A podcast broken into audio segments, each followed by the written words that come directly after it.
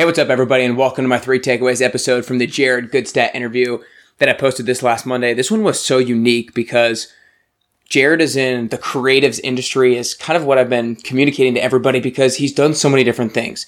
He's been a songwriter, he's been a producer, he's been an entrepreneur in kind of the creative space as well. His first company, Jingle Punks, essentially created jingles for movies and for TV shows and all that kind of stuff because he felt like he could do it better than the people that he was currently seeing do the, do that. And that's one of the biggest lessons that I got from that interview. I actually don't have that in the three takeaways, but maybe I should have. It's that when you're watching something and you feel like you can do it better, ask yourself, why are you thinking that? Maybe that's something that you should go pursue because that's come up in a couple of my interviews now. One with Alex Judd, he was watching motivational speakers and he was like, I think I can do that better. And now he's trying to get in to motivational speaking. And the same thing with Jared. He was seeing these jingles for these TV shows, for these movies, and he was like, I know I can put together something that's better than that. And then he went and did it. So if you're having the same sort of thought process about something, you might want to think about exploring that as a potential career path. But anyways, make sure you go back and listen to the interview if, it, if you haven't yet already. He talks about how to stand out. He talks about the lessons that he learned from that he's learned from his business partner Dennis Quaid and all that they're doing currently with Audio Up, which is super exciting stuff. They're trying to essentially create a new platform for audios for for podcasts by audio and video and kind of doing storytelling, which is super cool and, and super unique. So make sure you guys go back and listen to it. Make sure you rate and review to the podcast. Make sure you subscribe it if you subscribe to it if you haven't yet already. But with that said, let's get right into my three takeaways. Number one is don't be afraid to be transformational.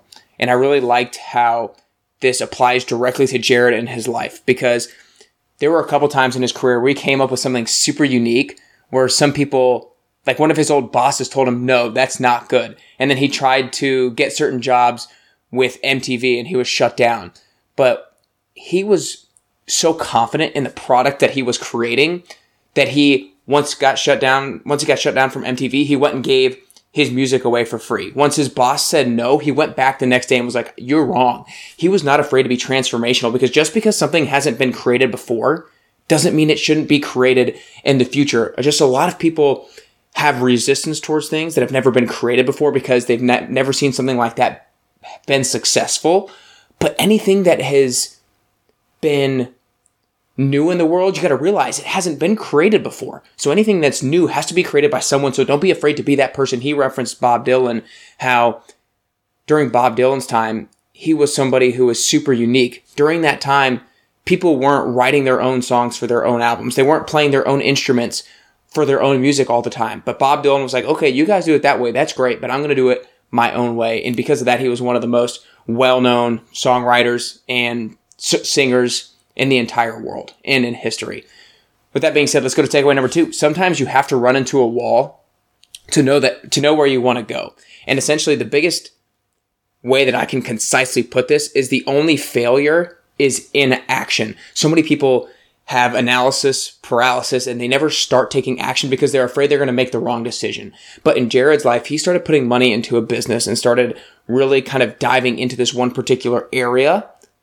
And then once he dove down that path, he was like, oh, no, no, no, no, no. This is not where I need to go. I need to make a pivot. But he only knew that because he ran into a wall, right? Because the only time sometimes that you can figure out where you want to go is when you first figure out where you don't want to go. So don't be afraid to take action. Take action, then you can pivot after that. Takeaway number three was have a curious mind. I asked him what's the biggest lesson that he's learned from Dennis Quaid, and he said from Dennis Quaid, from all the other successful people that I've met. I'm blanking on a name right now, but he knows the producer of The Office and so many other amazing successful people. He said they all have in common a curious mind because some people reach, reach a level of success and they're afraid of new ideas. They're afraid of ideas that do, that don't come from them.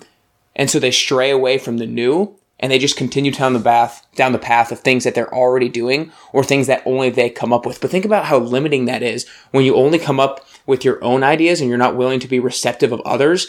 That's going to hold you back in so many different areas of your life. So be willing to be curious, be willing to ask questions, be willing to take feedback from other people so that you can level up to that next level of success. So again, guys, my three takeaways. Don't be afraid to be transformational. If something hasn't been created yet, that just means it hasn't been created yet. Don't be afraid to be that person to put it in to reality. Takeaway number two was sometimes you have to run into a wall to know where you want to go. Don't be afraid to take action because even if you take action and you're wrong, you can pivot on the other side of that. And takeaway three was have a curious mind.